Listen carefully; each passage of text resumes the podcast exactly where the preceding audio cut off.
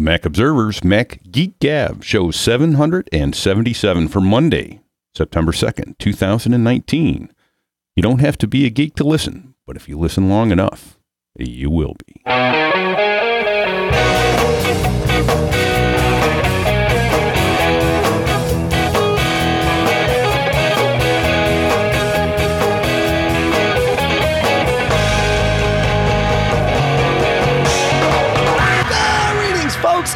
Welcome to the Mac Observer's Mac Geek Gab, the show where, like Pete says, you don't have to be a geek to listen, but if you listen long enough, you will be. It's true. Here is where we answer your questions, we share your tips, we share your cool stuff found, we share some cool things that we found. The goal, of course, being that each and every one of us learns at least five new things every single week when we get together.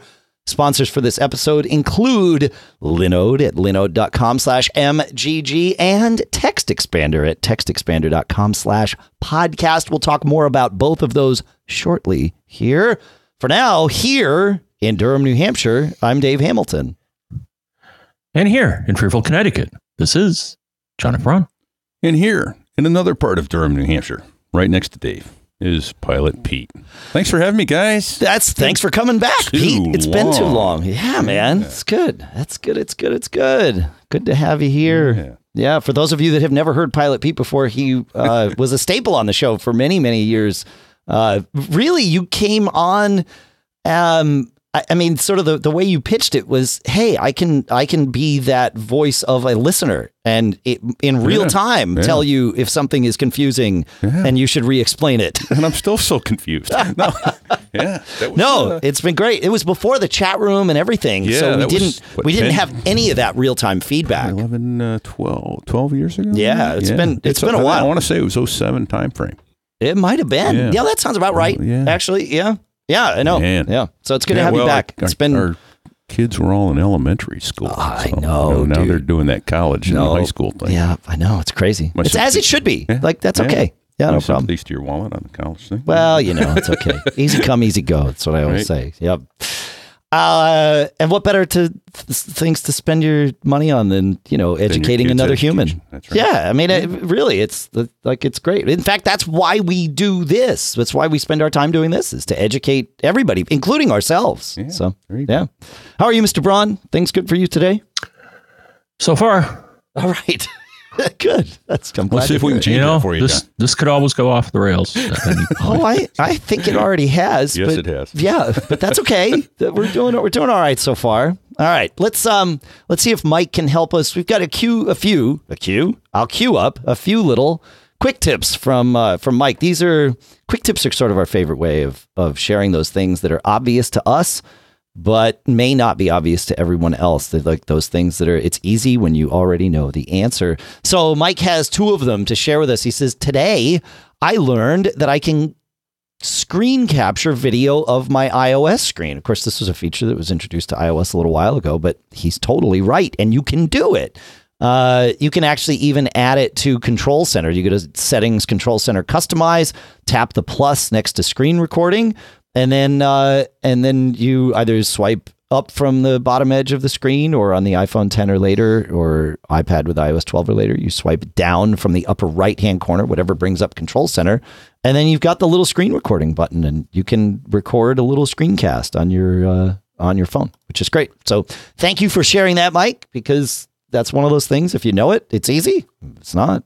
It's a quick tip. It's what it is. He says, also, I learned that there is a sweep second hand stopwatch in the iOS clock app. And he's totally right. If you launch the clock app and hit stopwatch, you can actually, if you swipe to the right, like it'll show you a digital display by default, but you'll see between the lap and start buttons are two little dots, one dot to the right, just like you have on your home screen, indicating there might be another page. Swipe right or swipe left to move it right. I don't, I never quite understood. I guess not growing up in the Tinder age of dating, I don't know which which way swipe left is. Oh, I, I know about swipe left and swipe right. I just don't know.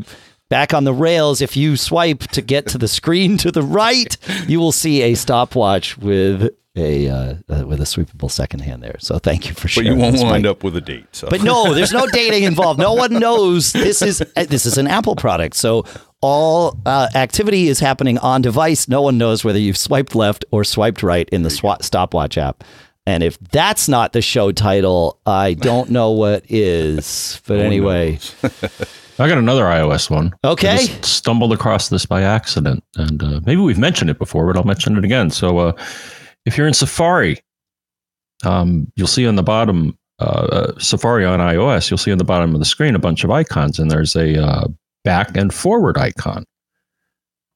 And I just accidentally did this. If you hold down on that, it'll bring up the history of where Yep. the browser has been before and after. I never knew that. And it, similar on a Yeah, yeah, pretty much the same thing on a Safari on uh, on Mac OS. yeah, it's a little more thing. obvious on Mac OS, I would say. But but I, I totally agree with you. Yeah, it, it, it's a great. I it's one that I know it's there. I don't think about it, but it's a quick tip. I mean, it's a perfect quick tip. Yeah, Yeah. great. Yeah, yeah, yeah. Then there's the tabs. I have 29 open tabs on my Safari. Oh my! Do you know how to close them all at once? Yes, yeah. Hold yeah, down. hold down Yeah, on whatever's in the lower right corner, and it'll say uh, close all tabs. Now, in iOS 13 betas, and so presumably in iOS 13, when you do that for the first time, Mm-hmm. or if you close multiple tabs manually in a row, Mhm. it will pop up and give you the option to auto close your tabs after a day, a week, a month, or never, or something like that. I might be wrong on the options, but there are there is a way to sort of auto expunge. That's a good idea. Yeah. So Yeah. that, you know. yeah.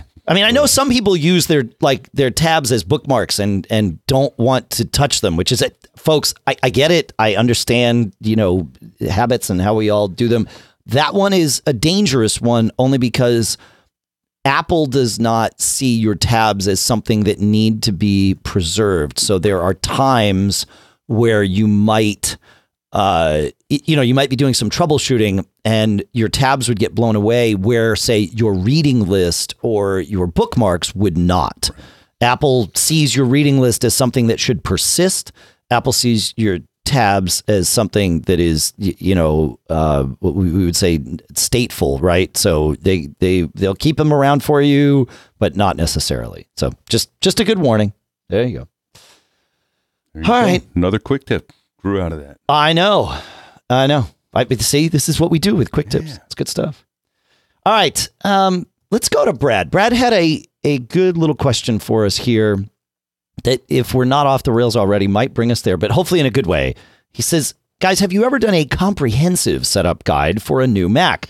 I just bought my daughter a new MacBook Air to go off to college, and I wanted to make sure I set it up right since I won't be around to help her troubleshoot. My stable of Macs at home have been tweaked so much over time. I would really appreciate a list of the things you guys do setting up a new machine, test user accounts, T2 encryption, etc., etc. Thanks as always. So I figured we would take Brad's question. We've answered this question a few times in the past.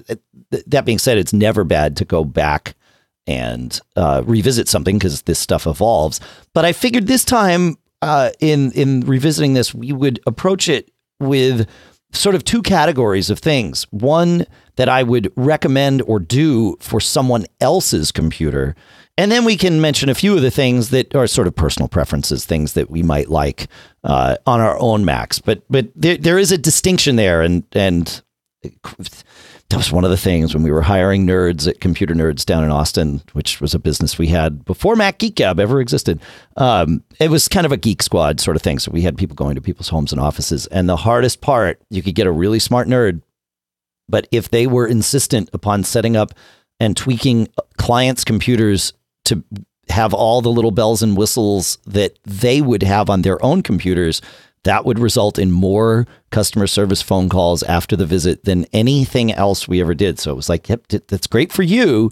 Please don't push this stuff on your clients. Offer, advise, and then stop and listen.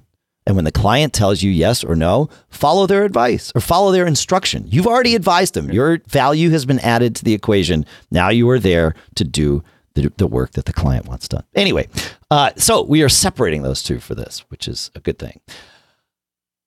One of the first things I would do on anyone's Mac, especially in this scenario, Brad, where you are likely going to be called upon to troubleshoot it um, or to assist in the troubleshooting over the phone is I would get Onyx installed on there.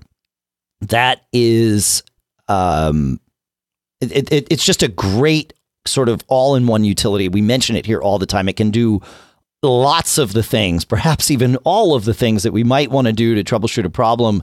Uh, so having that pre-installed on the system might make your life a little easier instead of having to walk someone through, you know, a um, uh, you know, downloading it and all of that stuff. So Onyx is one thing I would uh, I would I would start with, and honestly, the second one would be Malwarebytes. Uh, having something to search for malware on there would be uh, great. And you can you can run it in free mode. That's fine. You don't necessarily need its scheduler. Um, but if you want to pay, I think it's like fifteen bucks or something for a, a, at least a year or something of the schedule. So you could certainly do that. But but even just having it there to run through, um, I would set up Time Machine on it and send her to school with some sort of backup drive.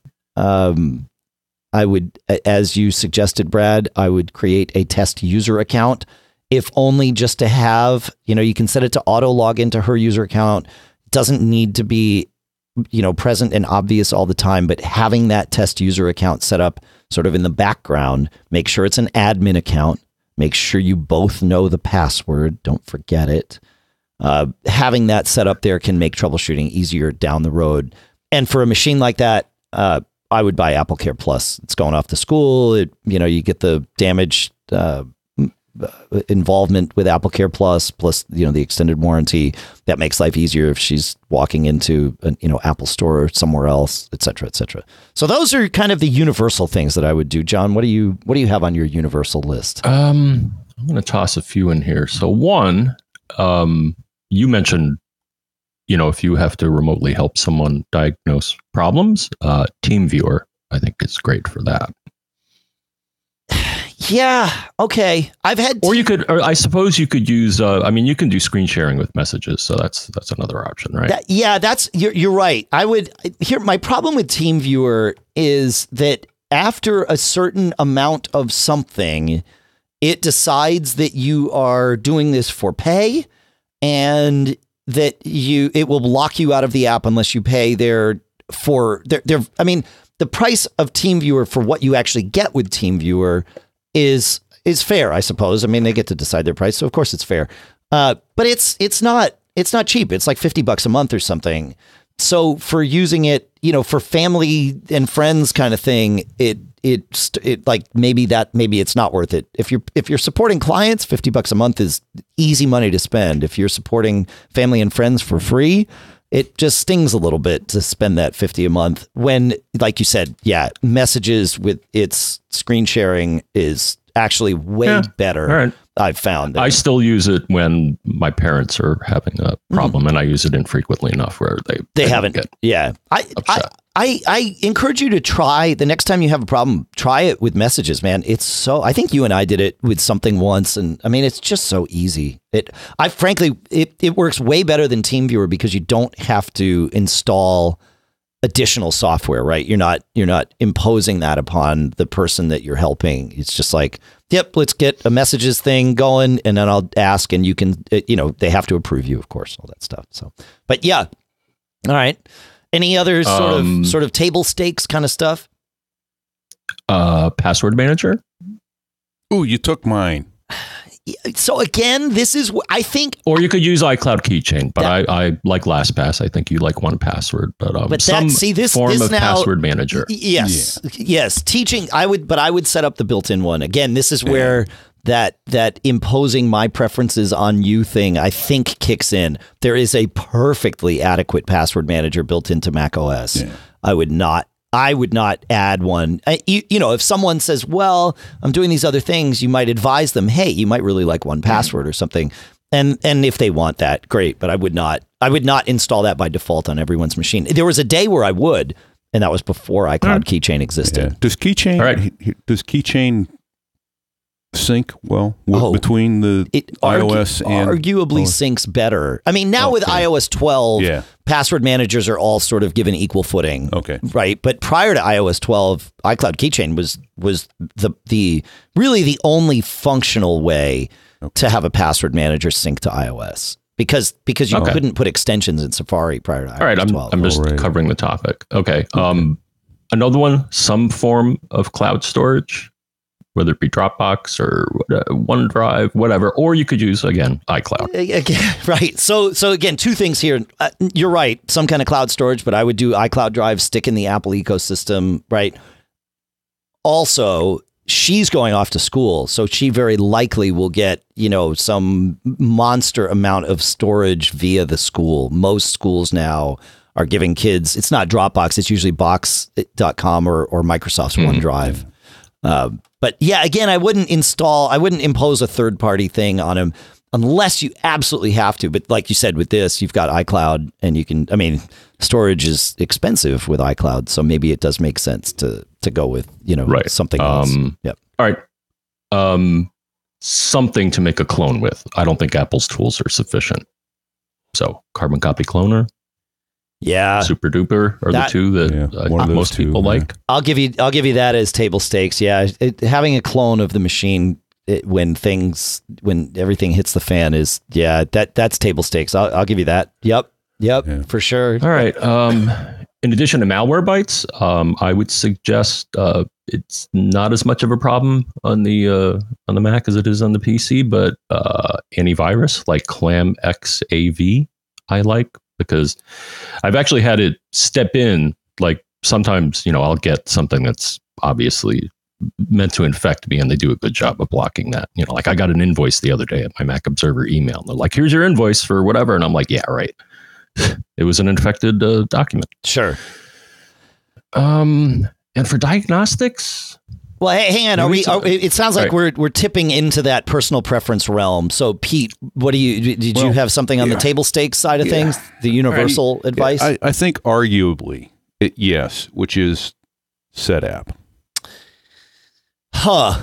because it offers so many, a- a wide variety of utilities. Now it is subscription, Right. And it's I think it's nine ninety five a month. yeah, ten bucks a month or, Yeah. or somewhere thereabouts. but yep. it offers you know from Mac Cleaner and a mail client and so many utilities that that bound to be two or three in there that you're going to use that are that are key. Again, d- d- essential?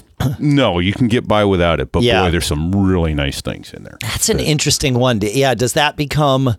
Is that? I yeah, I, I would put that. I would put that as a very high priority on the Next, on the on the next not list. Yeah, essential. yeah, but it it like it's so it's close though. Yeah. Right. I mean, it's you know, You know, it's not as important as a clone.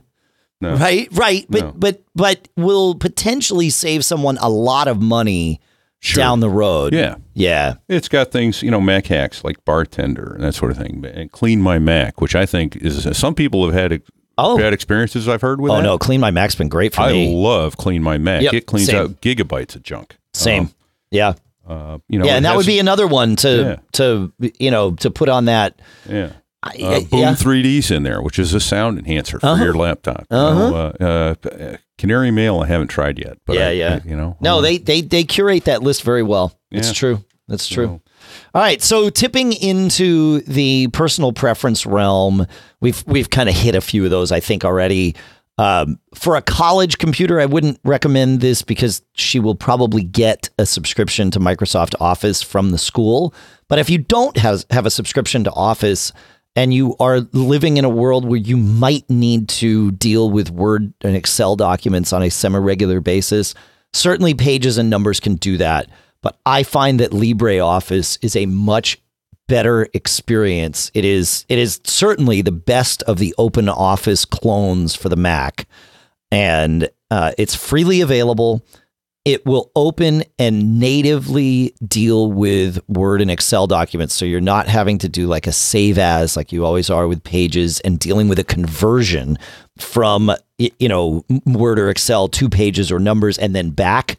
This is natively dealing with Word and Excel documents uh, without paying for Microsoft Office. So I, I highly recommend that if she wouldn't naturally have Microsoft Office. That would that would definitely be one. Uh, you know, I, I like Bartender uh, to manage my menu bar. I personally I wind up installing a lot of crap in my menu bar, and I only need some of it to appear all of the time, and then and bartender sort of lets you pick and choose uh, what appears all the time versus what only appears when you want it to appear.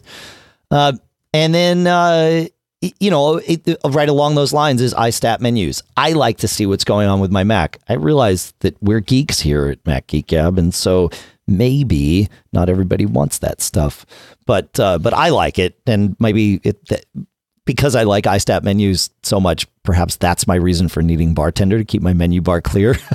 but uh, but yeah, there you go. So those those would be those would be three of mine, sort of that might be you know not they're not universal, but might be applicable to lots of people.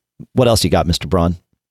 Uh, a couple for uh, general troubleshooting. Okay. Um, hardware growler, I like. It'll tell you when disks mount, Yeah? disks dismount, uh, devices connect, devices disconnect. Um, and the one thing I find interesting with it is it, it'll show you when secret updates are happening because certain programs like Dropbox and others, they'll kind of in the background do something without really telling you that they are. Yep. Okay. So, uh, and uh, Debuki tools to uh, tell you what's happening with your wireless. Oh, nice. Yeah, yeah, yeah. Okay. All right. What else you got, Pete? I I mean, I know we've, like I Um, said, I know we've sort of di- already tipped our Yeah. toes in this water, but anything left? Um, no, that's I was going to say like something like screen sharing menu menulet, but you can do that through messages. now, Yeah, I guess. right. Yeah. Right. Um, as uh, as Brian Monroe in our chat room at macgeekgab.com slash stream says, uh, in his opinion, and Brian is a, a revered and respected consultant throughout the Bay Area uh, in San Francisco. He says it's much better to keep it clean to start and then add in any of these third party solutions later. And I I think that is that is sage advice. Stick with the basics that you can get by with and and maybe just you know it, it- i mean in the case of your daughter you, you know you're living with her until she goes off to school so you can sort of have these conversations naturally if you are a, a consultant or advising someone you can sort of you know give them the 30 second rundown of hey here's some other things that we could add down the road if you're interested that sort of thing so Yeah. Thank you, Brad. Oh, and actually, there was one that was thrown in uh, by someone in the chat room. I'm not sure who, but it's called. Uh, it's a book called "This Is the Light Side: The Mac Edition" by Edward Eisen. Uh, it's available on Apple Books, so you don't need any third-party stuff. It's 99 cents, and it looks to be uh, sort of a, a book to get started with the Mac. Uh, a must read for Mac new uh, for new Mac owners is what one of the reviews says. So there you go. Maybe that's a maybe that's a nice way to kind of let somebody do some self exploration uh, with that sort of thing. Thank you. It was Brian Monroe that tossed that in. So thank you very much. Good stuff. We will put it in the show notes. In fact, it's already there. So Coolio.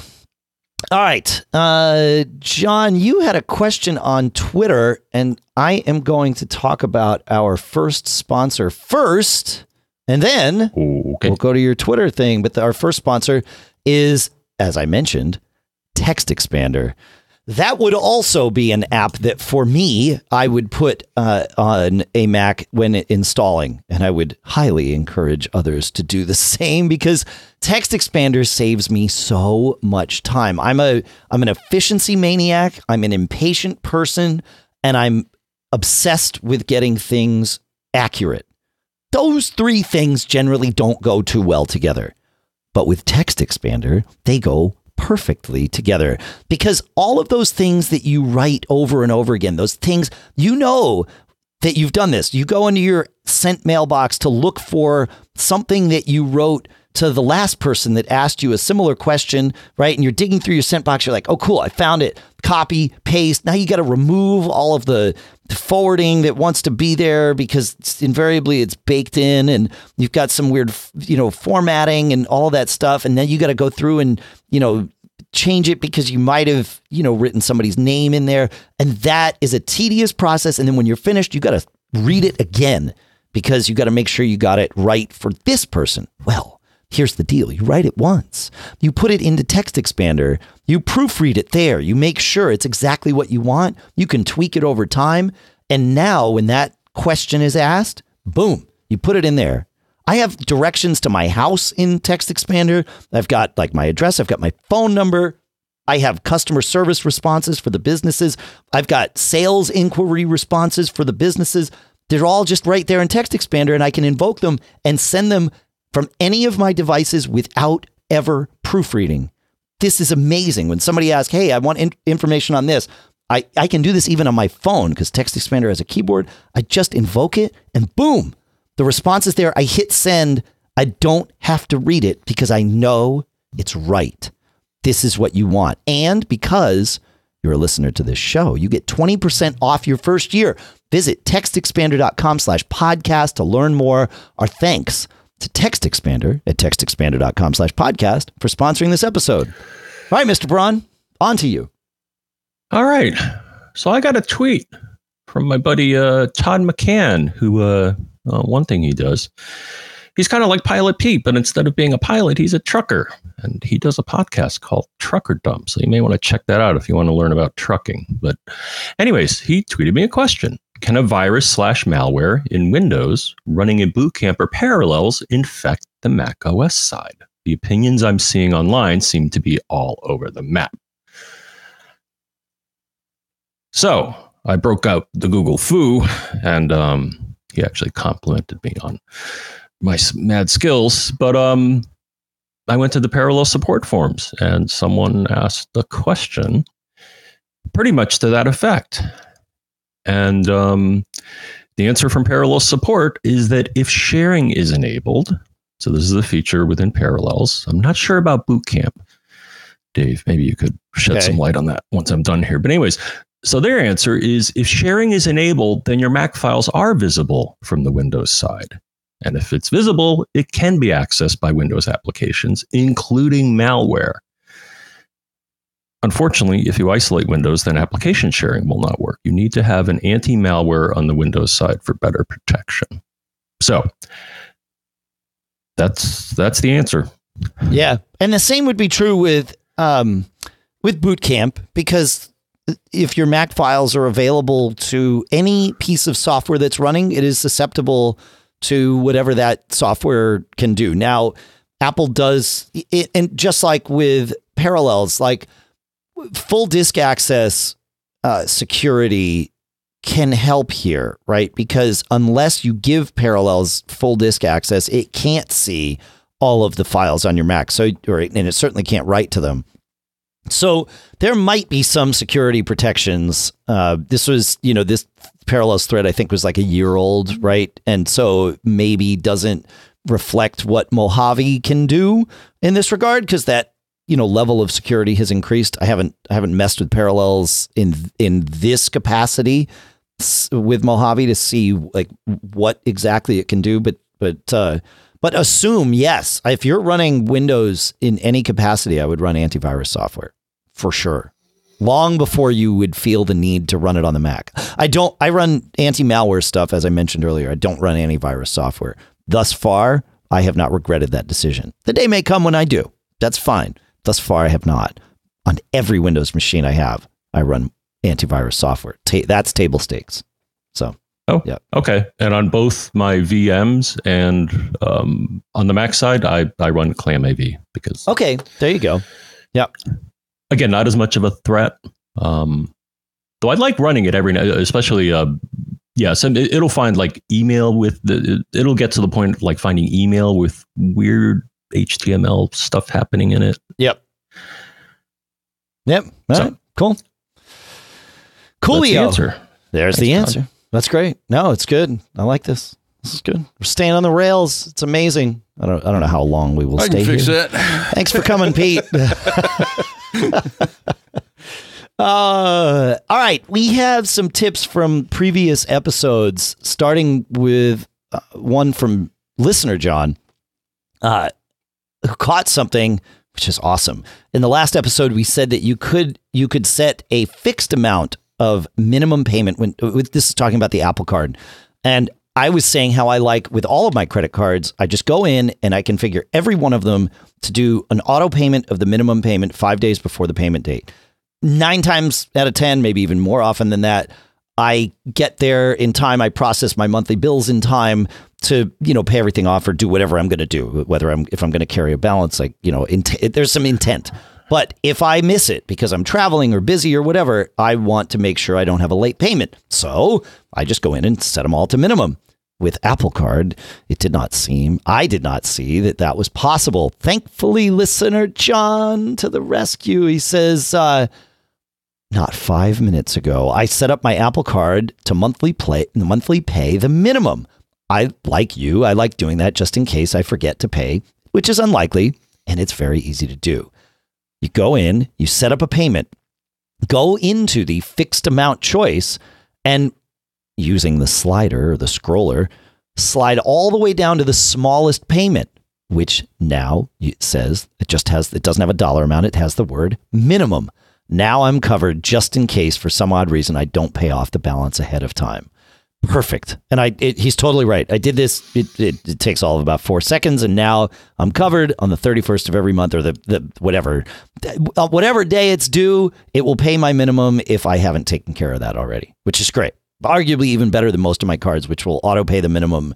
Even if I've queued up a payment for the entire amount, it like overpays me by the minimum, which is fine. It just rolls forward to the next month. It's no big deal for for the way I do things here. But yeah, John, yeah, you found something it, about the Apple Card too. Well, it looks like they fixed a transient. Uh, so the end of the month is an exciting time for the Apple Card because that's when uh, what I'll call your statement closing date is. Sure. So, um, and until that point, you know, I wanted to schedule my payment um, today um, or September 1st. So, you know, one in the morning, I check out the screen and it's like, yep, thanks for scheduling your payment. And I'm like, um, I didn't schedule a payment. So um, I went into the app, called them up because what else are you going to do at one in the morning? Sure. And uh, of course, they're there 24 seven. And I right. spoke to someone and, and she was, and I'm like, yeah, what's, um, yeah, what's going on here? She's like, yeah, hold on. Uh, I'll be right back. And she's like, uh, yeah, there's, there's a, a bug. Like, oh, um, interesting. You know, we, uh, there's some issue with the, with the UI or, um, so ignore that message and, um, you know, just hang on and, you know, try tomorrow morning when you wake up. And uh, sure enough, about um, five in the morning, I got an email from Apple Card support saying, hey, your statement's ready. Nice. And uh, now if I look uh, where it asks for the payment, it's like, yep, your payment's due September 30th, which it should be for most of us. Huh. Interesting. Um, Interesting. And I've tied in the account that I use to pay all my other bills, so I'm going to schedule that. Uh, so I'm going to schedule that soon. Cool. Yeah, yeah, yeah. Fun. All right. And you noticed something. I don't, I don't know if you want. You, you, you had a chat with them about. Did they resolve your issue? What was my issue? You're right. I I remember texting you something about a chat I had with them. Uh, they they were. It, it I don't know. I had to ask them something, and uh, and they immediately said we will uh, we will put you on with Goldman Sachs. But unlike I, I've heard some other people who have said like who have asked, "Am I on with Apple or am I on with Goldman Sachs?" And you know, the answer was this very sort of nebulous. I'm on the Apple Card team. It's like, yeah, but what company do you work for? Uh, now they I did that. You, it was you. Okay, I thought it was a, you. Just just to be a pain. I, yeah. I was like, are you an Apple employee or a Goldman Sachs employee? No, they, they, they kind said, of evasive. Well, I, yes, yes, I, we are. yeah, I, I had asked a question. I had, oh, and this is actually a good little quick tip for everybody. You know, John, you had said that Uber uh, gives you 3%. Mm-hmm.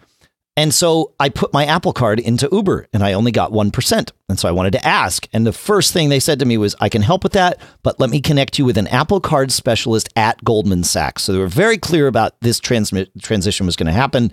And they explained to me that you only get the Uber 3% benefit if you use Apple Pay via Uber, which I've always found to be a bit of a clunky experience because at the moment that I'm trying to request an Uber, now I'm doing an Apple Pay Face ID disaster, which is, I mean, look, it's all fine, but when you're in the moment, you're trying to get this car, you, you know, you're standing on the curb of an airport. It's like, I don't want to do that and and I've I've been there before. So when when I heard you could do this with your Apple Card, I just put the number of my Apple Card directly into the Uber app, so that I would be sure. So I could just uh, default good. Okay, this is great. I get off. I request. Like there's no extra friction in the process because I've already put my card in.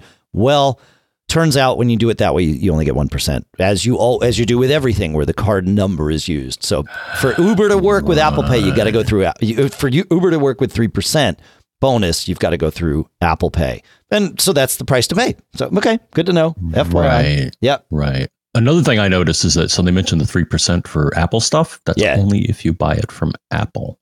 right. You had mentioned that last last episode. That's right. Okay. Yeah, yeah, yeah, yeah, yep. Yeah, and and probably only if you use Apple Pay. I think all of those bonuses, sort of the the the the gateway to them is paying with Apple Pay, not just using your Apple Card.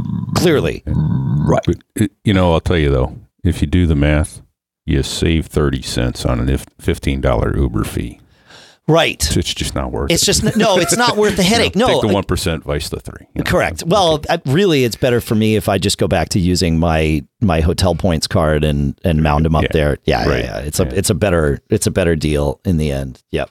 And this was actually somebody else was paying the the Uber. I was just paying the tip, so it was Oh, more just yeah. to yeah yeah yeah. So yeah. All right. Anyway. So they're uh, they're evolving. They're, Yes, uh, of course. Yeah. They're doing good. I'm, Yeah, it's I'm fine. happy. Yeah. Yeah. Sure. It's like the original Apple Maps, you know, the, the icon showed the car driving off the bridge. Yep. You know, It that's gone now. They're evolving. They're They'll evolving. it's getting better. That's right. All right. Uh, Ed has a tip. He says, I wanted to respond to episode 775, where you talked about not worrying about encrypting a desktop hard drive versus a laptop device because you're not taking the desktop with you. That was that was my argument for not adding encryption necessarily, whereas on a laptop I always would. Uh, he says one situation that I was thinking of is if you ever need to take your desktop Mac in for repair or service, if you haven't yet encrypted your drive beforehand, you're pretty much handing over everything unencrypted during that time to get your machine repaired. While it might not be a common scenario, at that point, it may well be too late to go back and enable FileVault on a non functioning desktop Mac when you're in the scenario of having to take it in for repairs. And you're totally right, Edmund. Uh, absolutely, this is like no question. That that's a that's great advice. What's it? What and so so you know factor that in. Will I start encrypting all my desktops?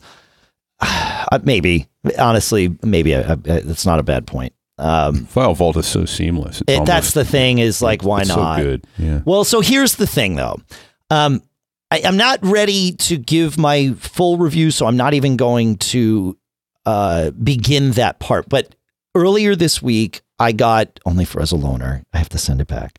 Uh, a one of the new MacBook Pro, the the lower end units, but they that they revved this spring with, that has the uh, it's got the four core i5 in it, and it's you know it's only two hundred dollars more than the MacBook Air, and it's got the Touch Bar. And so I started thinking, wow, if I had this decision to make over again, you know, the one that I made in December, do I, you know, I need a new Mac laptop. It doesn't need to be my my daily driver. Which one do I get? And I was sort of deciding between the Air and the Pro. At the time, the Air was the obvious choice. N- Now with this Rev for just two hundred dollars, yes, it's twenty percent more, but it's only 200 bucks.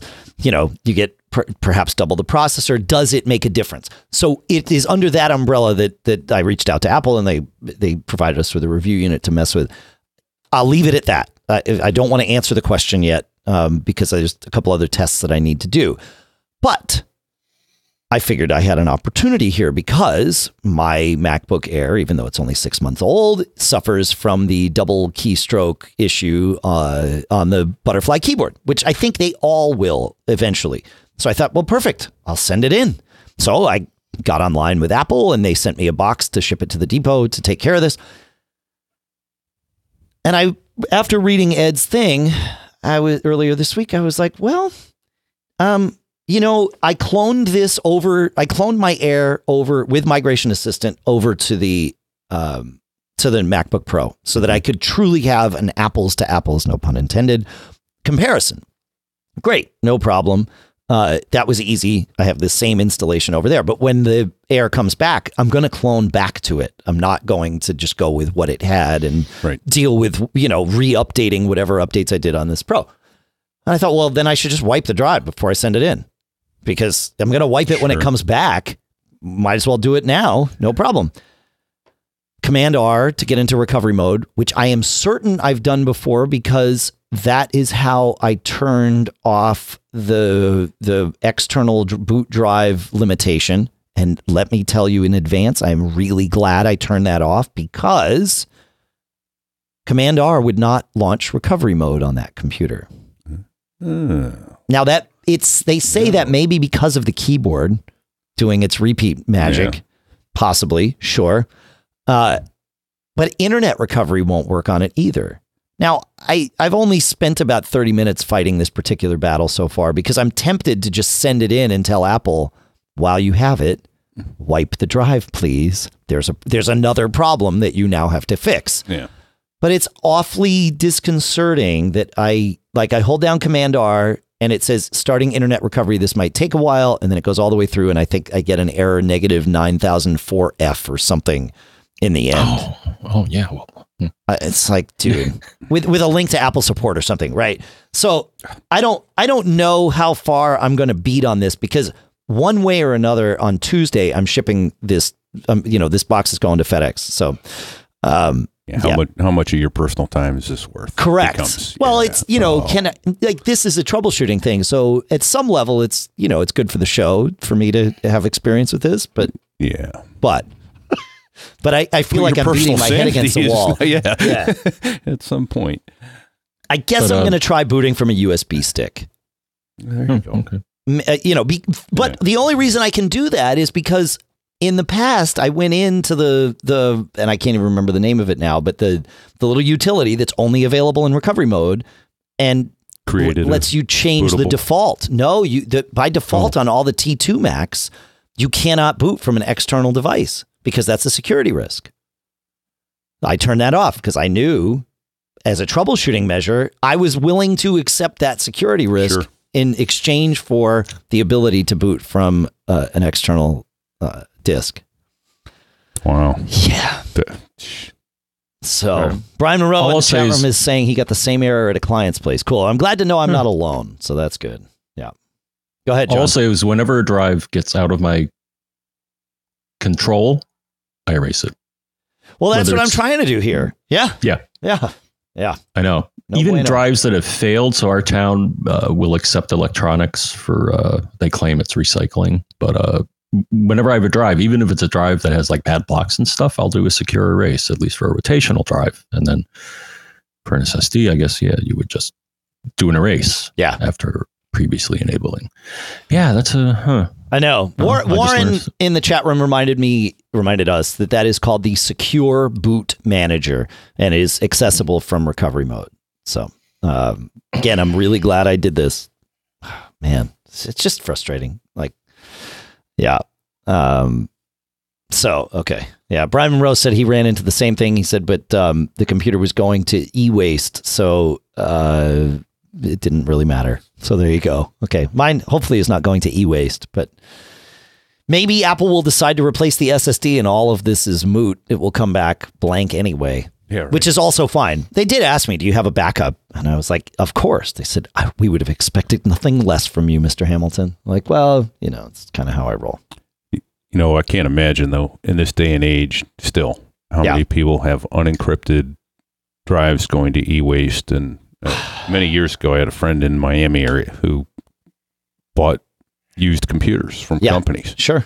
He said the amount of data on there. He goes, "Thank God for them. I'm an honest person." Right. That, you oh, know, the the data that gets left on there from for personal sure. and corporate secrets. Yep. Yeah. Well, here's here's another one. A friend of mine recently had this happen. Um, not only your drives should you uh, secure or erase.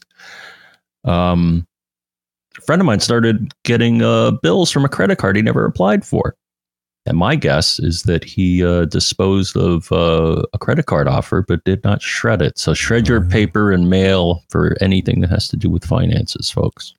Can I offer a quick tip there? Yeah. Sure. It used to cost money. It's free now. yes. Freeze your credit. Just freeze your credit. Yep. And you can unfreeze it as needed with a pin. Right, right. I, all my credit is frozen anymore. Yep. It just no one can get a. So you just do it. You do it online direct. You do it with online the, with Equifax, e, uh, uh, Experian, Yep. and we'll The other one. The other one. with TransUnion, TransUnion. right? Yeah. Okay. There's So- actually a fourth one out there now, which still isn't big enough to be a problem, I don't think. But uh, yeah, it used to cost ten dollars to freeze it, ten dollars to unfreeze it, unless you were a victim. The law changed this year. It's free to uh, freeze it. It's free to unfreeze it. You can unfreeze it temporarily if you're going to get a car loan or a new credit card, something like that. right. But else, if someone sends you a offer in the mail and you throw it away, and someone decides to fill it out, it can't get a card in your name because they won't approve credit without running a check.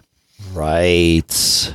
We will um we will put links cuz this is all as Pete points out this is you are able to do this for free. Um we will find and put links to Yeah, let me see if I the, I the see you doing these in the in the that. show notes. Yeah, we will get those out before the show goes out just just so that it, you have an easy place to go. And of course, if you want to get the show you can always find the show notes at macgeekgab.com.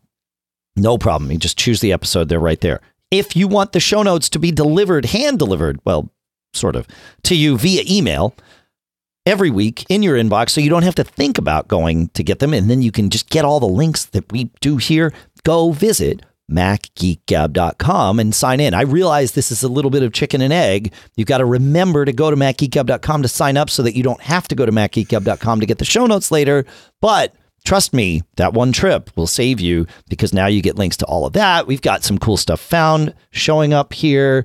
And, uh, you know, so uh, you'll want links to all of that good stuff. And this is how we get there. Cool. Yeah, and it kind of varies. Uh, the, the Apple Card actually, if you bring it up, has a uh, option to lock the card. Um, Yes. but not all cards offer that through Wallet. I think some do through their apps also. So Sure. that's another thing. Sure. If you think your card's been compromised or you lose your physical card. Yeah, we'll circle it's back crazy. briefly with one other thing though. Use something like one password, LastPass, iCloud keychain to keep your PIN. It's very difficult to unfreeze your report without your PIN. Yes. Oh. Yes. That is true. Yes. Yeah. You know, without like- that pin, like- you're yeah. done. Yeah, without it's kind of like your uh, key to your, your uh, file vault. If you lose right. the password, if you've got that key, you can un unencrypt. Yep. Yep. Yep. Cool. All right. Uh, great. Moving on. Actually, we I, as I mentioned, we have a ton of cool stuff found to go with. I want to take a minute before we do that and talk about Linode at L-I-N-O-D-E dot com slash MGG, which is our next sponsor here. Linode is offering you $20. Mac Geek Gab listener, that's all you need to be. Go to linode.com slash MGG, promo code MGG2019. That gets you $20 of credit. Linode is the place where you can go to spin up a server and you could have a server spinned up, spun up, spinned up, spun up. Before I finish talking about this, it goes so, so quickly. And here's the cool part you can spin up a server that just gets you to a command line if that's your thing. And that's totally fine. Like, that's great. But also, if you just want to spin up a server that, say, has WordPress, you know, that's what you're going to use it for. They, their cloud manager there lets you spin that up and you don't ever have to see the command line. You don't ever have to install PHP or MySQL or WordPress or any of it. They take care of that for you because they've got these auto configuration things. You'd still be done before I finished the ad read. Like it's it's that fast, it's that convenient. And it's not just WordPress, you can set up a VPN, you can set up a Minecraft server. There's there's tons of these things that they've pre-configured for you. 100% of their servers featured native SSD storage. This makes them fast. Even the low end one is super fast because it's on these fast SSDs. And I mentioned the low end one it starts at just five bucks a month for their Nanode, which is their lowest cost server. That means you could get four months for free because I just told you how to get $20 credit. So go get your $20 credit. Go to Linode, L-I-N-O-D-E dot com slash M-G-G. Use promo code MGG2019 for 20 bucks. Our thanks to Linode for sponsoring this episode. Okay, now it is time to talk about some cool stuff found. And we will do uh, Felipe first. Felipe says, if I can find, where is that app that I put all this? Where did it happen to Evernote? Oh, the icon changed. I'm still looking for a green icon and it's a white icon. So, anyway, uh, Felipe says, I'm not sure if. Oh yeah, we were talking in last episode about um, listener Mike was looking. Or sorry, listener Matt was looking for a way to have his clipboard manager act like a stack right where it it when you when you pop things off of it they were removed and so Felipe found something close. He says, An app I've used in the past called Copy Paste Pro by Plum Amazing has a feature called Clip Revolver that pastes, deletes, and moves on to the next one, as well as some other features that might bring back some of the functionality that listener Matt was looking for. He says, I've switched since uh, and am using PasteBot, which also has sequential paste feature, which I have had the occasion to use. So thank you for uh, thank you for that that that's great, Felipe. Maybe that maybe that does solve it for Matt, or at least gets him a little bit closer than he was prior. All right, um, Ralph. Oh, this is great. It's not just Ralph, it's Ralph and Will, and so many of you chimed in. Uh, we were talking about Mike's problem last week, where he had a, a person he was supporting that wants to run Windows but wants the boot manager to come up every single time. And uh, he mentioned an app called Refit, which is no longer being maintained. Well, Roderick Smith created rEFInd Boot Manager at rodsbooks.com slash refind. Of course, we'll put a link in the show notes. It's the spiritual successor, as Ralph says it, uh, to Refit and works wonderfully. He says, I use it to boot regularly into OS 10, Windows 10, Arch Linux, and Ubuntu. It's highly configurable, but after installation, it automatically scans which OSs you have on your various partitions, thumb drives, and or CVD, CD, DVD drives, and presents a menu upon reboot uh, that shows your installed operating systems. You can fig- you can configure it to boot by, to one of them by default, or to just give you the menu. So I think that's the answer. So many of you wrote in with this. Thank you, thank you, thank you. This is great. This is what I love about doing this show. It really is. The interaction is what keeps us going. So yeah, very cool. Um, any thoughts on any of this before we uh, before we move on? No. Okay. Uh, we talked about Allison's uh, potentially thermal issues, or uh, she was having or is having, I guess, issues where her CPU slows down. She's written a big long blog post about it, which we will put out there. In fact, I recorded a segment with her to play into this week's episode, and it was about halfway through her adventures. Uh, and she realized that it was all wrong. Uh, the, the solution she had at the moment, the working theory, turned out to be uh, unprovable and unrepeatable. So, uh, so she moved on, and and there's other stuff. So we'll link to her blog post about it.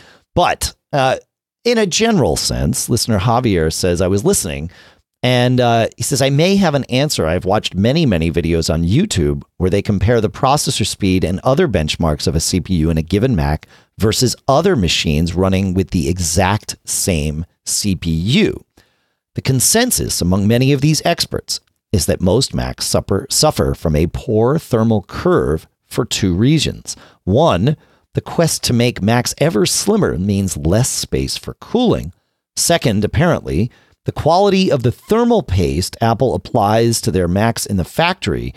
Uh, a YouTuber called Quinn actually did a teardown of a 2018 Mac Mini and found that the CPU would thermal throttle itself very quickly, ramping down to a lower clock speed just a couple of minutes after reaching full load.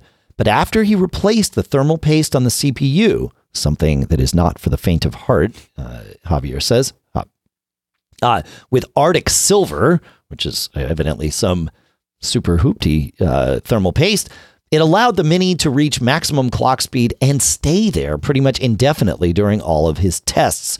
This was interesting to me because I own precisely this computer and have been toying with the idea of performing this very particular hack. I hope this helps. Thanks, Javier. Yeah, that's it, it very interesting. I think Allison's problem is battery related, uh, as it turns out. But but until she gets the battery replaced, we won't really know for sure. So her trials continue. But uh, thank you for the discussion, Javier. That's great. Awesome. Cool. Fun. It's always fun. Thoughts, John?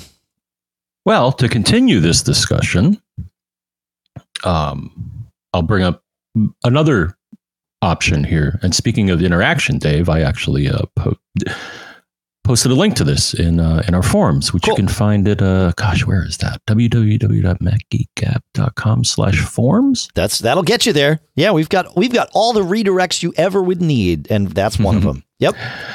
So yeah, I haven't heard back. Um, I, I posted in the thread, and I, I don't know if Allison's tried this or not, but uh, my thought process was, I wonder if Turbo Boost is disabled for whatever bizarre reason on her machine. Sure. because you can disable it uh, on the PC. It's a little more straightforward in that you typically go into the BIOS and uh, you know which lets you configure various aspects of the machine. And on a lot of PCs, you can say, uh, "I don't want to have Turbo Boost." Know why you wouldn't want to is another question. I mean, well, you know, I mean, battery life, uh, temperature. Um, So I did a did a little surfing and I found something, Dave, called Turbo Boost Switcher which does exactly what it says it does is that it can disable turbo boost and it also has tools that'll show cpu load temperature fans battery so you can kind of diagnose the problem Huh. um, That's cool. yeah the other thing i was suggesting that they that they do have a tool though it's only on windows called um i think it's turbo boost monitor um and i was like huh let me see if that'll work unfortunately i, I tried running it in parallels and parallels virtualization um, apparently doesn't let that Intel program see um, the turbo boost feature because I guess they virtualize the processor, Right. right? Right. Right. They do for sure. Yeah. Yeah. Yeah. Of course. Of course. Yeah. Yeah, because I thought that would be another one. Is like you know because that tool will let you see when turbo boost is switching on and switching off. So yeah. um, interesting. so check out this tool if you uh, for whatever reason if you uh, have concerns about uh, what turbo boost is doing to your machine. Cool. I, I don't. I, I'm just wondering if it somehow got disabled on our machine. I mean, I don't know how it would happen unless you ran this program, but Right. Right. know? Right. Yeah. For sure. Yeah. Yeah. Yeah. Cool. I like it. Hey, while we're at it on the cool stuff found here, John, you have you have another one. You you found a a health related item. yeah, believe it or not, um, yeah, I think I picked it up. So they had a deal where if you went to Whole Foods and you bought like ten dollars worth of stuff, which uh, it, it, it's really hard to do that at uh, Whole Foods. I thought that was just the cost of. I thought that was the cover charge, Yeah. man. yeah. Um, but at the point, I had a, a Prime membership, and uh, yeah, I think it was part of Prime. I got a Prime membership. What did you get. John? Well, what I got, Dave, it was, I think it was during Prime Day, so I had some credit, and it was Prime Day, so it was on sale. But I got something from uh, how, how do you put Ufi? It Eufy. or Ufi? Eufy, which is which is for Anker's brand. Yeah, um, the Smart Scale P1. Nice. Okay. Um, what does it do? Yeah, but, well, it came up um, pre-show. Um, you had had uh, speculated that uh, I, I didn't have enough water, um, or, and I, I got some water in front of me now, so Yeah. hopefully everything's cool with that. But um, here's the neat thing about it. So not only is it a scale that shows your weight, but they have a smart app, um, which you run on iOS, and it will talk to the scale. And the thing is, not only does it measure your weight, but it measures like 1, 2, 3, 4, 5, 6, 7, 8, 9, 10, 11, 12, 13, 14 different things, huh. um, or 13 things outside of your weight. So BMI, body fat, but water. And the thing is, yes, my water is low according to this program. Muscle mass, bone mass, uh, all sorts of things. And it also uh, integrates with health, which is, is kind of uh, so the oh, that's great. figures that it has that health knows about it'll push them into the uh, the health app Oh, that's freaking phone. awesome. so uh, and it's it's less than 50 bucks. It's like 45 bucks. Amazon Prime. Get it tomorrow. And with all the credits i have i got it for for way less I got it Yeah. for like 20 something um Huh. so it um i mean for the for all the all it does i think it's pretty cool i replaced i, I had another scale that did something similar but it didn't it didn't measure nearly the, this number of uh, uh parameters Yeah, right. Right, right. Um, and we got a question in the chat room. Um, it's Bluetooth. Um, I see a little blue- a, a little Bluetooth icon actually comes up on the display. Okay, so you didn't connect it to your Wi-Fi. It, you just this is just That's not how it works. So you got to run. You run the app. Um, Okay. So you got to be you know within Bluetooth range of the scale. You run the app, and then it sucks the data out of the. Uh, And it looks like you can do like it's got like 16 users and all that. That's pretty cool, man. Huh. yeah. well, guess what? I just ordered one. There you go.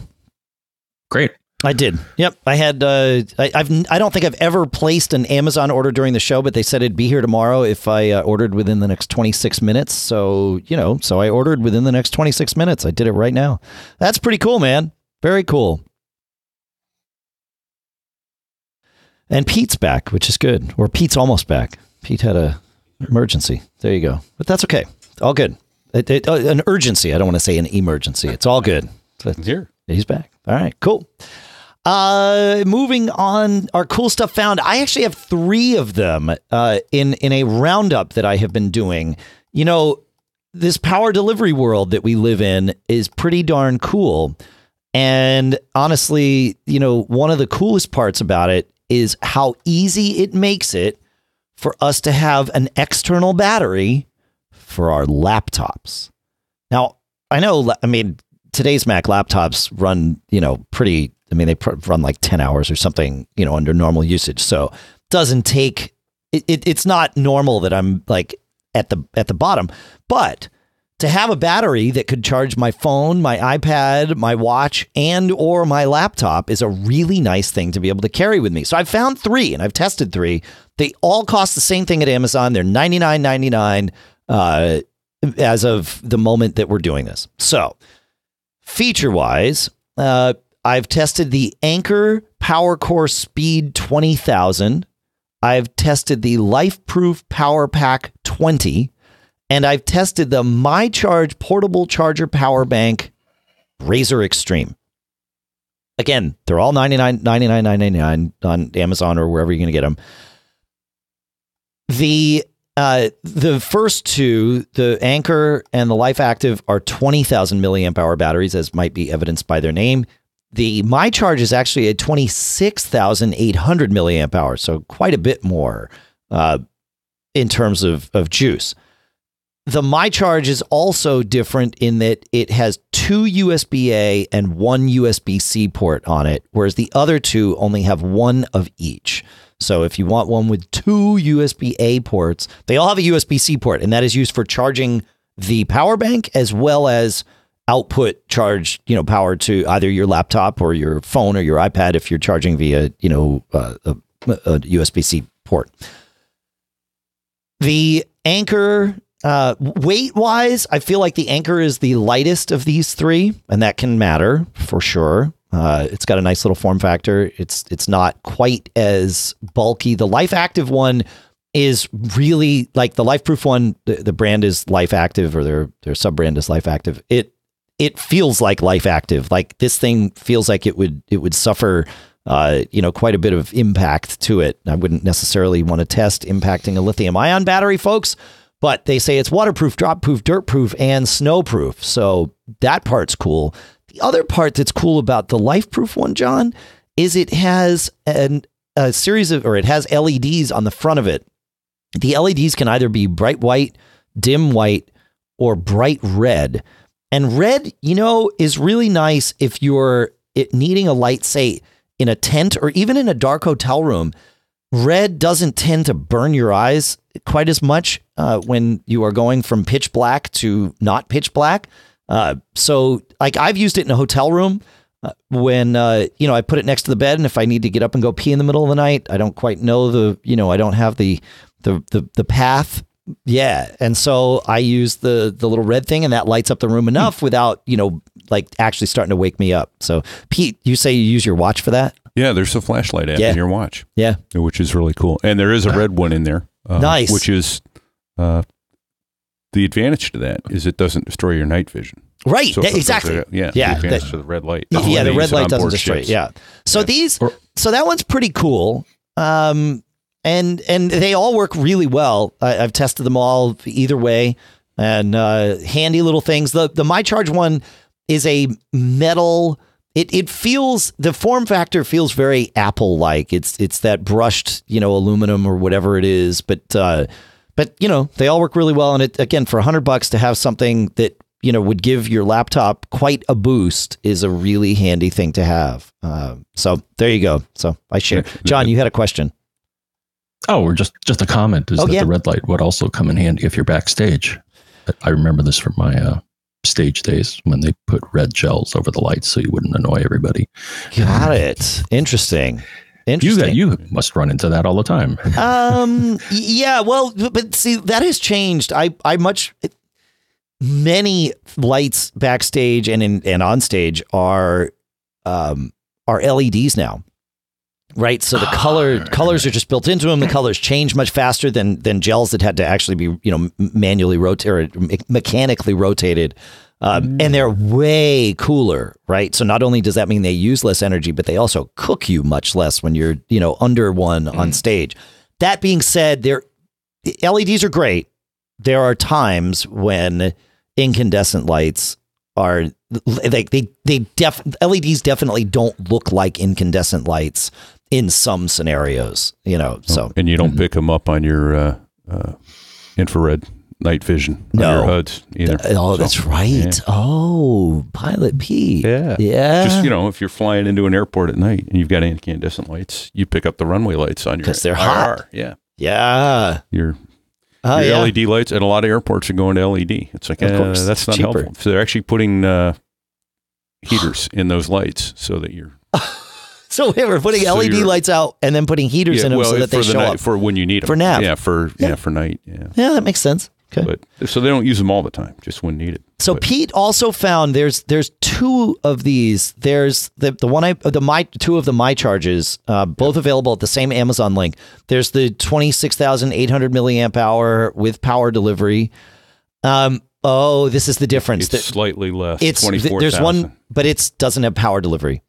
So there's another one Oh, that doesn't sure have power doesn't. delivery for seventy nine dollars. So be careful. Although it does, like I'm not seeing it say power delivery anywhere here, but it does say that it will extend the life of your devices and lists. The first thing it lists is MacBook. So maybe it does. Yeah. It's an 18 watt output on this, which is the same as the other one. So yeah, And maybe. pass through charging. You can charge all at the same time. Yeah, yeah. if you have access to a plug. yeah. So Yeah. Okay. tw- So maybe you, yeah, maybe maybe this one would work. I haven't tested that one, so I can't say. Yeah. But um, none but of there you have none of them Yeah. have the Qi charge either, though. You set your phone on. Right. I do have one of those too. That's all. That's handy to have Yeah. Qi on a power bank. Yeah, like for that. sure. My charge has one of those. Yeah, I'll see if I can find the link for for that too. So. One thing we love here, and we love it because it a it, it allows you to give us some feedback, which is always good. Um, but uh, but also allows uh, things to be highlighted at uh, at Apple is if you give us a review at Apple Podcast Reviews because it really it I, like I'm not kidding when I say it makes a difference. They use that as their metrics to decide when and whether to highlight shows. And of course, highlighting a show means new listeners come in. That means more folks participating, more folks with questions, more folks with answers, right? Like this is a good thing. So it really helps. If you haven't done a, a podcast review, an Apple podcast review for us, or haven't done one in a while, you can actually go and update your old review, and that actually helps things rank. So if you've got one out there that you did, you know, maybe a year or 10 years ago, you can, when it was called iTunes Reviews before they changed the name, go ahead and update it. Uh, and we've got a link for you that will get you as close as I can. You go to macgeekgab.com slash reviews, and then that will get you as close as we can link you to where you then go and, and leave us a review. But Where is the show ranked these days? Yeah. The, the, well, I mean, Mackie we, Cab. we have lots of five star reviews. It's great. No, I know What are you, that. what are you asking? I, I gave you as many as I could. No, just like in the world, because we have one at work that we had just started. We actually Oh. broke the fifteen hundred with only an audience of five thousand. nice. Uh, we broke fifteen hundred in the world. Oh, so in the I world. imagine the Mac Oh, that's good. is way I, above that. yeah, I don't. I I You gotta be haven't looked. top. I got to look. You got to be in the top two hundred, I would say. I would hope so. yeah. Yeah. All right. I got to look at that. Yeah. Yeah. All right. yeah. Well, in fact, we'll the make geek. it. A, we'll find out where it is. One of us will find out where it is. Maybe it'll be one of you. Maybe it's maybe it's one of us. There's and then and then we'll make it a goal to run that number up uh, together. So for now, I just wanted to share one of our most recent reviews, which came from WIF five sixty seven. Uh, and simply says, I've been listening for years and have even asked a few questions. These guys are awesome. Dave and John have answered my questions and provided countless tips and tricks. If you use a Mac, iPhone, or other Apple device, you should give a listen. So thank you, WIF 567. That's pretty awesome. And uh, like I said, you can you can you can do it too. I will put I will put a link in the show notes because it's how I it's what we do. Reviews. MacGeekGab.com slash reviews. There you go. That should get us there. If it doesn't, I will make sure it does because we have control over that. Where are we on time? We have time for a couple of these things, John. Are we ready? I'm gonna Sure. go to I'm gonna go to Kent. Right? I didn't skip anything. I think we're doing all right. Kent writes. He says, My wife's 2011 MacBook Pro is finally and decisively bitten the dust. So we just placed an order for a new 27 inch iMac. The iMac has a multitude of ports, but FireWire isn't one of them. And she has an old but still very good UMax PowerLook scanner, which uses a FireWire 400 interface. We've been using it with a 400 to 800 adapter cable, which is fine. And with my 2013 MacBook Pro, a FireWire to mini DisplayPort uh, Thunderbolt 2 adapter. Okay, great. So no problem. Uh, so now I'm looking for a connector to allow use on the new iMac, and I am confused as to what does and does not work. Offhand, it looks like the easiest solution is something that will take me from the adapter I've been using. Okay, so FireWire 400 to 800, and then 800 to Thunderbolt 2. You are right. That that is so you've got Thunderbolt. 2 You've got a Thunderbolt 2. You've essentially turned this into a Thunderbolt 2 scanner, right? With with all those adapters. So let's look at it from that standpoint. Uh, he says, uh, I've found, he says, I've found a couple of things on Amazon. One is only $16 and the other is $60, different, two different adapters. And he's like, I'm wondering why the price discrepancy here. Well, I'll explain. Um, it is definitely being informative, the price discrepancy, because the $16 one is not Thunderbolt. It goes mini DisplayPort right? It'll go Thunderbolt, you know, USB C to mini DisplayPort. Even though Thunderbolt 2 and Thunderbolt 1 use mini DisplayPort as their connector, not every mini DisplayPort is Thunderbolt 2 or Thunderbolt 1 capable. And this is the problem.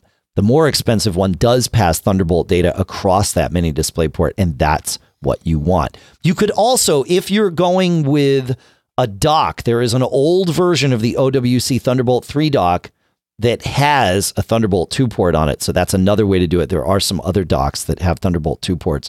But I will tell you, I was using this for audio for a little while to get to FireWire audio from a USB, you know, from Thunderbolt 2. It it starts to get to be a little bit wonky. Uh, you may be totally fine with your scanner because that's sort of, you know, you use it and then it stops. You're not recording for hours like we are here. So just be aware uh, that, you know, I mean, I think you are aware that you're sort of, you know, Rube Goldberging, Rube, Goldberging this solution together. And, uh, and, you know, you may or may not, kids, you can ask your parents who Rube was, but uh, you may or may not like the end result, is what I will say. But it is doable and I'm glad you actually found this adapter. I'm going to put a link to this in the show notes because these things are not easy to find these days. But this is a certified Cable Matters unidirectional Thunderbolt 3 to Thunderbolt 2 adapter for 60 bucks. So that not a bad uh, not a bad thing. So we will put that in the show notes. Any thoughts on this, Mr. Braun? Um, no, not really. I do have a uh, Thunderbolt to Thunderbolt cable. What? Who is it? Yeah, I was trying to do a. a I was trying to boot one, but you, can. Um, th- there is a Thunderbolt uh, target disk mode. I don't know if you knew that, but Uh, on some Macs, not all, right? It- well, at least the two that I have. okay. um, I think they it is didn't they- possible because didn't that go away? no, it's still there. No, I was trying newer, I to. mean, with um, newer Macs. Maybe not. Yeah. Yeah, but I got a very basic uh, Thunderbolt to Thunderbolt cable. Um, I know it worked. Uh, I, I was trying to mount the drive in one of my machines on another machine to apply some sort of uh, some sort of update to the SSD, and uh, it wasn't seeing it in, in the Mac environment, or no, it was crashing in the Mac environment. So I'm like, oh well, let me let me try to mount it as a as a drive on the other machine, which it did work, and see if that works. And no, it didn't Huh. not see it, which it should have, but it didn't. Oh well. Huh. Interesting. Cool. All right. Well, thank you, Ken. That's uh, that's great stuff. While we are sort of on the Thunderbolt subject, we will go to Craig here, who has a question. He says, I'm running out of USB ports, having a couple of drives, a Luna display, a keyboard, all connected to my iMac via an Elgato Thunderbolt 2 dock. The dock has two Thunderbolt 2 ports, one is going to the iMac. Can I connect another dock to get some more ports? I haven't been able to find out a definitive answer if that dock truly has two Thunderbolt 2 ports and it's not just a display port, right, per our previous discussion in the last question, then yeah, you can daisy chain them. I mean, it would be better if you, I think your Mac has two Thunderbolt ports. So in theory, I, I would I would put the second dock on a port connected to your Mac. But yeah, I mean, if it's a Thunderbolt 2 port, so it should offer Thunderbolt pass through and and I'm pretty sure that that Elgato dock it does have a have two true Thunderbolt two ports on it. So yeah, I, I think you should be okay with that. I, I don't I um I, I I've done that with I don't know that I've done it with the Elgato. I had that tested for a little while here. There was something about initially, and I might be I'm misremembering. I'm sure the model, but there was something about the USB A ports not being full powered or something. But um, but anyway, like yeah, the Thunderbolt stuff. I've I've I've done that with daisy chaining Thunderbolt stuff, and yes, it works. So you should be able to test it. But I think you're going to be all right, and and that is a good way to keep you know adding ports. So more, John, thoughts? More, more. All right, more ports. More ports. More ports is good. Ev the nerd wrote in and says, uh,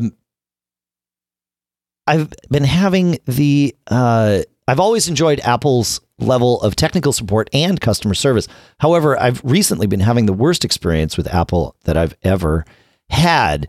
It all started, and he tells a story about purchasing a top of the line iMac and having all kinds of issues, and basically having using Final Cut Pro. Uh, all Apple hardware, all Apple software, and it's not working well together properly. And it sounds like it might be a hardware problem. Um, and he said that he's been upgraded to tier two customer relations and uh, and was asking where to go from there if they need to escalate things. And uh, you know, I I is there somewhere else? And customer relations is usually the somewhere else. Um, sometimes though, you need to be a little um, I don't want to say forceful, but you need to be a little insistent with them and very clear. You can't beat around the bush and wait for them to suggest replacing your computer. Sometimes if it's if that's the obvious and only solution, they will, right? But if you wait for that, you may wind up with a non-optimal solution uh, when in fact that may have been an option. And so my advice is politely, but very firmly and clearly say, hey, look, we've been through a lot here. As you know, you've seen this history or you've been a part of this, like what, to whatever level the person that you're dealing with is, you know, is involved. Uh, we, as you can see, we've tried a lot of different things. None of them have worked. This is all Apple hardware and Apple software, so there's no third party to look at and, and consult here. At this point, it sure seems like a hardware problem. And because of that, and because I don't want to waste any more of my time or your time, I would like to request a replacement computer be sent to me. And I think being very clear and, and explaining the support behind your request is is how things need to be done. In fact, I remember being on the phone with customer relations, and this was years ago. So like pre Angela Ahrendts, perhaps even pre like retail storefronts. Um, and I remember the the woman on the phone saying something where she was essentially prompting me to ask that question. It was clear that she could not be the one to offer it. But she did say, wait, I, I said something like, I think this thing just needs to be replaced. And she said, wait, are you asking for us to replace that, sir? And I said, yes, I am asking for you to replace this. And she said, okay, let me see if I can get that approved. It was very interesting. Like the whole tone of the conversation changed, and and it was as though she were waiting for me to be the one to to instigate that particular you know, exception process, if you will. She was not permitted to throw that into the ring. But as soon as she heard me, it was an offhand remark. I was like, God, this really sucks. I just, I feel like it just needs to be replaced. And it was like, aha, she could, she finally had something she could hang her hat on, wanting to do customer service, but also, of course, following, you know, toeing the line of, of what she can and cannot do. And, but if it was my idea, then she could, she could run it up the flagpole. Uh, that may or may not still be the case there, but but I, I think you just need to ask. That's that's my advice. Ask politely because you know probably Yeah. not the person's fault. The person you're talking to, it's probably not their fault that your computer isn't working. You know, they are the person there to help you. So be nice and all that good stuff. Yeah, I remember doing that.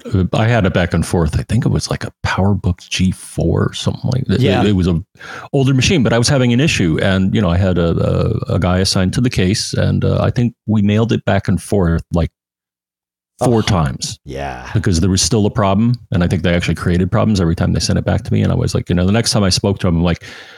You know, you, you know, first you're losing money on this because like you're paying all this overnight shipping and all that. And can we agree that if you don't fix it the fifth time around, I get a replacement machine? And he was like, yeah, that sounds reasonable. Yeah, right. But that's it. But, but yeah, you had to throw that idea into the conversation, and then they they can take it and run with it. Yep.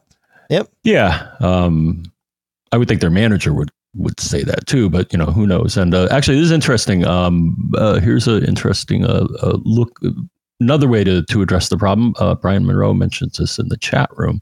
Apparently, California has um, a lemon law, as uh, do I think many states uh, regarding vehicles. Um, apparently, it also applies to computers, or uh, so an article I found he found uh, Huh. says. Interesting. Hmm. Yeah. Yeah, sure. It's it's worth yeah, yeah. We'll put a link to that in the show notes. It's worth reviewing that. Yeah. Yeah, yeah. Interesting. I love it. Fun stuff. Fun stuff. All right. Let's um where are we here? Do we have Yeah, we have time for one more. Sure. Why not? Right? You got time for one more, John? I, I know Sure. you I know you have a, a thing with your family this afternoon as do Yeah, I. it's a couple hours. Yeah, Oh, okay, can, good. uh, Sweet. All right. So Not a problem. Daniel asks, he says, so for a home or small office, would you recommend a VPN to address concerns such as what I got from a recent client? We have been hearing about so, sir, we have been hearing so much about security and hackers and is uh and and a VPN is supposed to be a great additional layer of security.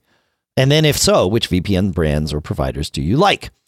So, you know, it's a good question. Um, I I will start with what I what I do, and I will give you uh, advice as to what I think other people should do. What I do is I don't run a VPN at my house. Like, you know, I I, I don't run one one hundred percent of the time. There are some routers that, in fact, my router is one of them, the Synology routers, where you can have it connect to a VPN so that you, your entire network's worth of traffic is tunneled over a VPN. I'm not concerned about Comcast or Cablevision or you know Time Warner or any of those whoever whoever the the major ISPs are uh, here in the U.S. I'm really not concerned about them. I know there are people that are concerned about Comcast. I feel like uh, I'm I'm not. Maybe I should if if if that's if if uh, if I'm wrong, that's on me. Uh, I mean, I think most of the traffic is is encrypted, anyways, right?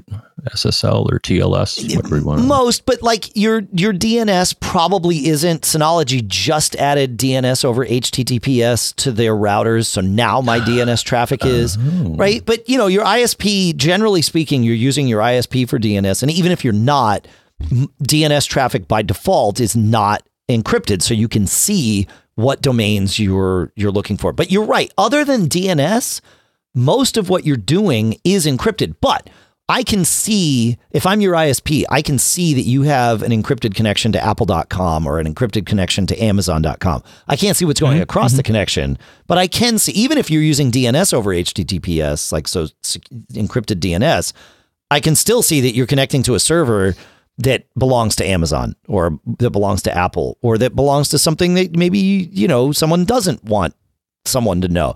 So it, I don't, I don't have uh, enough of an issue to to impose that upon myself. And and there are some costs that come with running a VPN for your entire network, and those costs might be speed, right? If your VPN provider's connection is slower than your home or office connection, then you, you are you are subject to whatever that limitation is.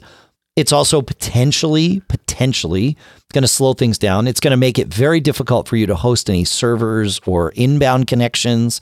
If you're doing any kind of thing like a VoIP connection might be weird or it might not. I mean, I proved that when I was in Orlando. I accidentally had left ExpressVPN running during our Mac Geek recording, and obviously it all went just fine, no problem. So who knows? But yeah, um, so I wouldn't do it there, but I I would recommend if there is anything in particular that they are concerned about keeping to themselves that they that they have a VPN that maybe they can employ on their individual computers.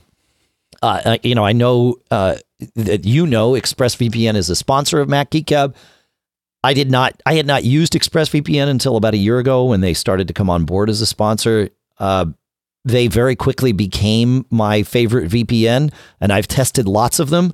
The fact that they're a sponsor is the reason I tested them, but it is not the reason that they are my favorite. They are my favorite because it is super, super simple and it works and it's really good at getting around any problems that might exist with blocks or anything like that. So, and obviously it worked really well to record Mac Geek So, ExpressVPN truly is my favorite. The good news is because they are an ongoing sponsor, expressvpn.com slash MGG gets you some kind of a deal. I think you get like an extra three months or something like that. But I'll put that link in the show notes. They're not a sponsor of this episode, but um, but throwing it in there. Yes, Mr. Pete, So- Pilot Pete. I've got a question. Yeah. Let's say one of the listeners is uh, at work and joins a Wi-Fi network Yes. at their place of work, and then is uh, asked to accept a certificate.